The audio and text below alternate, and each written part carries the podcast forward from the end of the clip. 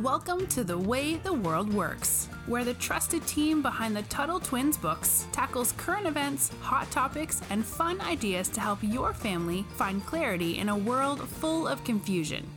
Hi, Connor. Hey, Brittany.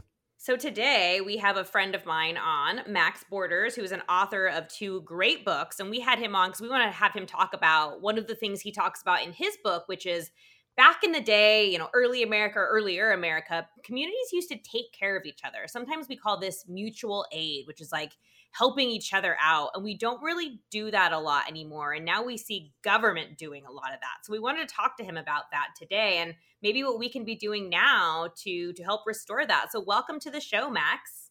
Thank you very much. We are happy to have you. So for starters, you told this great story in one of the chapters of the book and I'm going to I'm going to ruin her name and it's going to be terrible. Ocelia McCarty. I'm probably yeah, saying Oce- Osceola McCarty. Yeah. Yes. If you could tell us a little bit about that. I love her story as an example of communities giving back. Exactly. Well, and you might even think of it as just giving, uh, because this woman absolutely worked and sweat her entire life. And this was really what was so profound about it. This woman got up at su- at the at the cock crow, as they would say, and she would go to bed working at night. And she absolutely she took in ironing, took in laundry from people who were wealthier in the community, and she worked hard and she worked she worked so hard that she was able to save up a lot of money by the by the time she was ready to retire and i think she was quite old by this point uh, past the 65 retirement age she had amassed uh, a, a, couple hundred thousand dollars and a lot of uh, you know a lot of people I, I, I, I hope think that's a lot of money to mm-hmm. save up in a life but if you think up think of saving that money over a lifetime just doing something as hard work and as simple as ironing you can see that this was no small feat just saving that money. But what she did was she took uh, she she'd saved more than that. She'd saved enough to take care of herself in her in her elder years. She took $200000 and gifted it to the a local university and specifically to help nursing, the nursing school at the university have scholarships for young women who didn't have enough money to go to college. So she was actually helping young women become nurses with all of her life savings, just about. And so many people were so impressed by this, including one Ted Turner, who is a famous billionaire that started CNN, oh, that great. he decided to give to match her money and more with another gift to to the very same program. So she inspired a lot of people, had articles written about her, and it's really a great story of of not only the ethic of saving your money and really putting that to good use um, instead of just spending it on anything, but she could have in her old age spent it on, you know, uh, just about anything on a brand new car, a new house. Instead, she decided to give it to her local universities to help other girls like her because she wanted to be a nurse and she thought other young women might want to be too. Max, it's interesting to hear stories like this because as I've learned from history, uh, charity was such a common part of people's lives. And, and, what was very interesting to me is we often think of charity or this mutual aid idea as rich people uh, giving to poor people, uh, the haves giving to the have nots. And what was fascinating for me to learn was like in the first century of America, you had what were called mutual aid societies. And they typically were not at all funded by wealthy people. It was more like insurance in a way, where uh, Im- they were largely immigrants and they were often poor, but they were united by their maybe their ethnicity, which means you know which country they came from, type of thing, right? So you'd have uh, a group of uh, Germans who would form their own little kind of society, or you'd have uh, Italians and they would form their own society.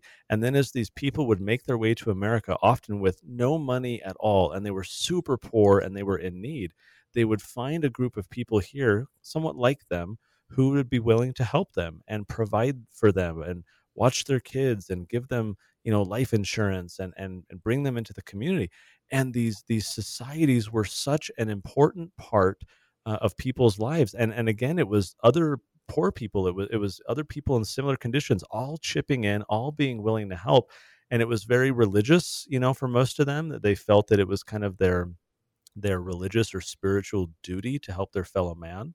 Now max as i you know uh, think of today you know most of those societies are completely gone and the government uh, kind of the, the the nickname is crowded out. The government crowded them out because uh, you had these welfare programs and you had taxes and the government said oh we'll take care of you now. And so these groups didn't really have any way to compete against the government which had the power to tax people. Why do you suppose that is? Like as you look at the history of these mutual aid societies and kind of the earlier days of this country and perhaps other countries where you had this this practice and this common tradition you look at how things are today what are your thoughts on kind of the differences between the two? Well that's such a great question and i, I want to mention that at, at, at their peak the mutual aid society if you want to call it a movement it really it was ever present in american life and you didn't just have poor people chipping in to to the local pot i guess you could say. But also you had wealthy people you had middle class people and and and a lot of times they would they were people across different economic levels mixing together in camaraderie in in what they called fraternity which means brotherhood and or sorority which means sisterhood. And today, when we hear the word sorority or fraternity, we think of colleges, and that's all that's left of of the the idea of brotherhood and sisterhood is what happens when you go to college but that's really not what it was for these folks at all. It was one in 3 Americans at the peak of these movements belonged to a mutual aid society which is just how profound and ever present it was. And you know what's different about that to, from today? We have this idea that to be compassionate for other human beings you have to vote for a certain party or have a, a government sponsored social st- safety net that's forcibly paid for by tax dollars.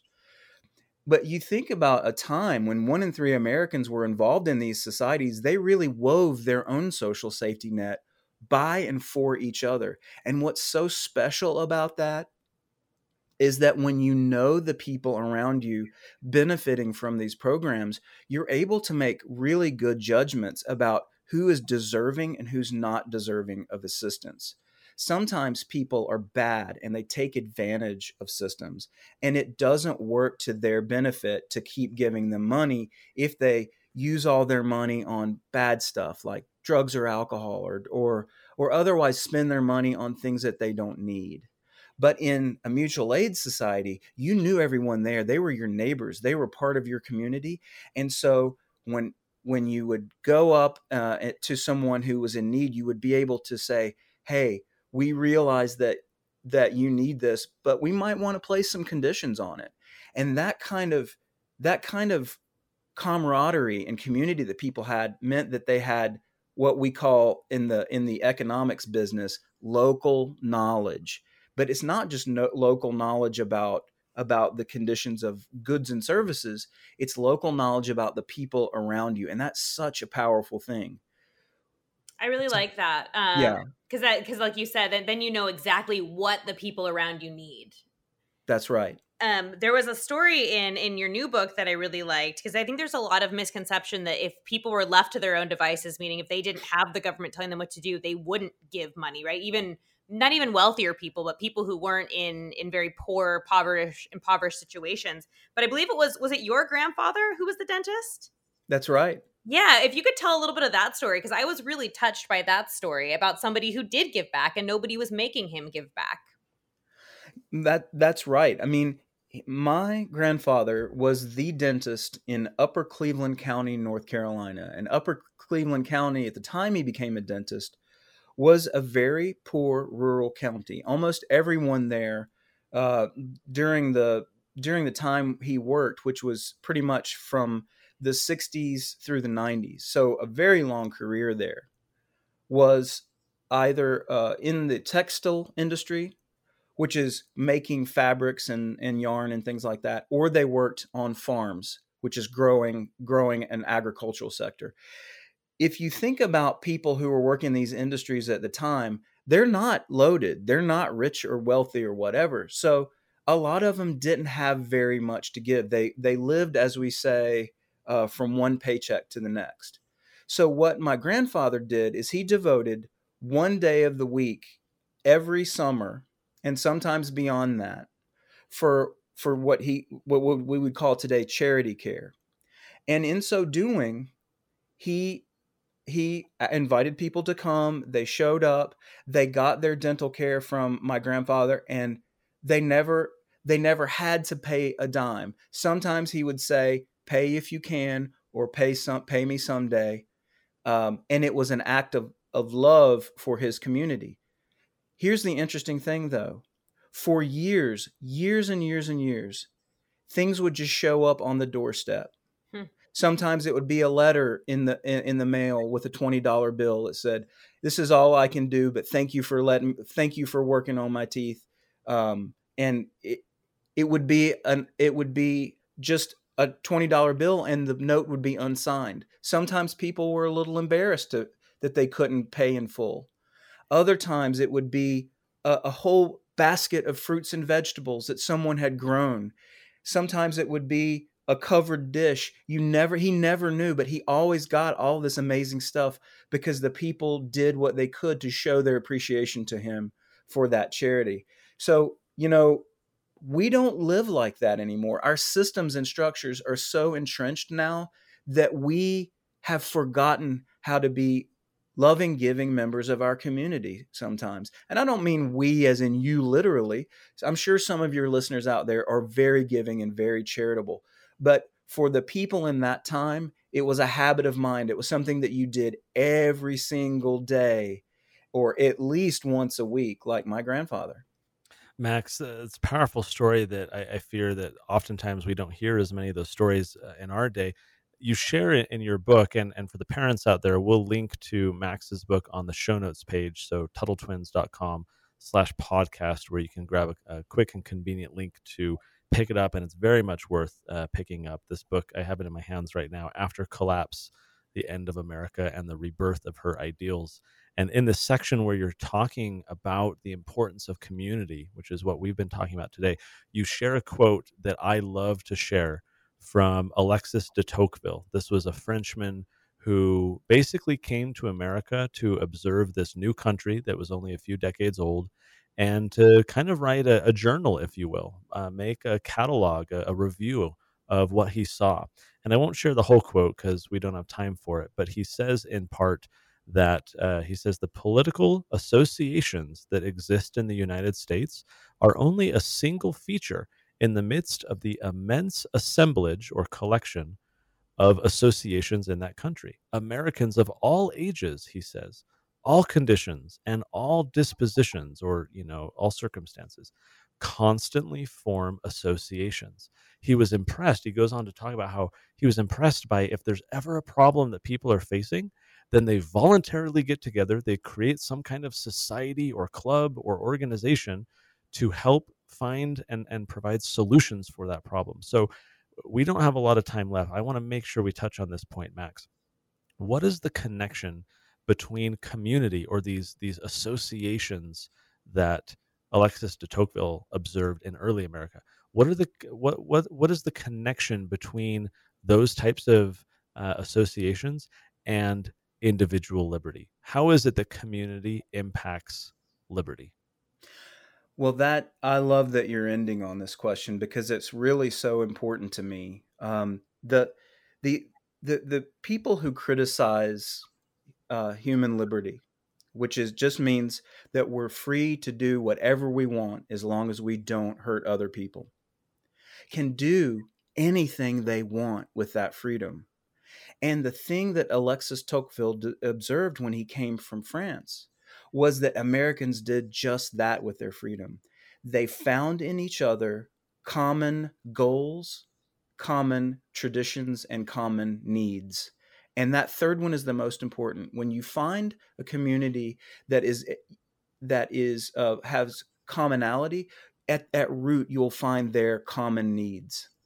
And it's in that common need that people can devote very and will because we as human beings love our freedom but we're also social creatures we're benevolent creatures benevolent just means that we can we are capable of such good for each other and this massive industry that sprang up in a very poor time in american history if you can imagine what it would be like today with the vast riches that we enjoy in america today what our mutual aid societies would look like if the government didn't, as you put it, Connor, crowd out philanthropy sector and the mutual aid society sector.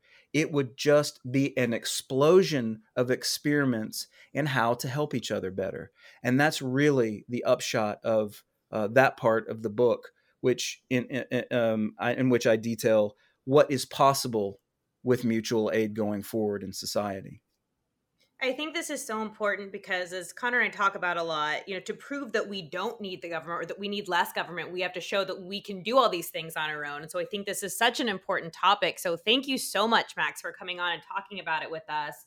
And parents, we will link to both books. Actually, we've got two books that are great so that you can check them out. But thank you again so much for coming on. Oh, it was my pleasure. I am such a fan of the Tuttle Twins books and everything you guys are doing. Thanks, Max.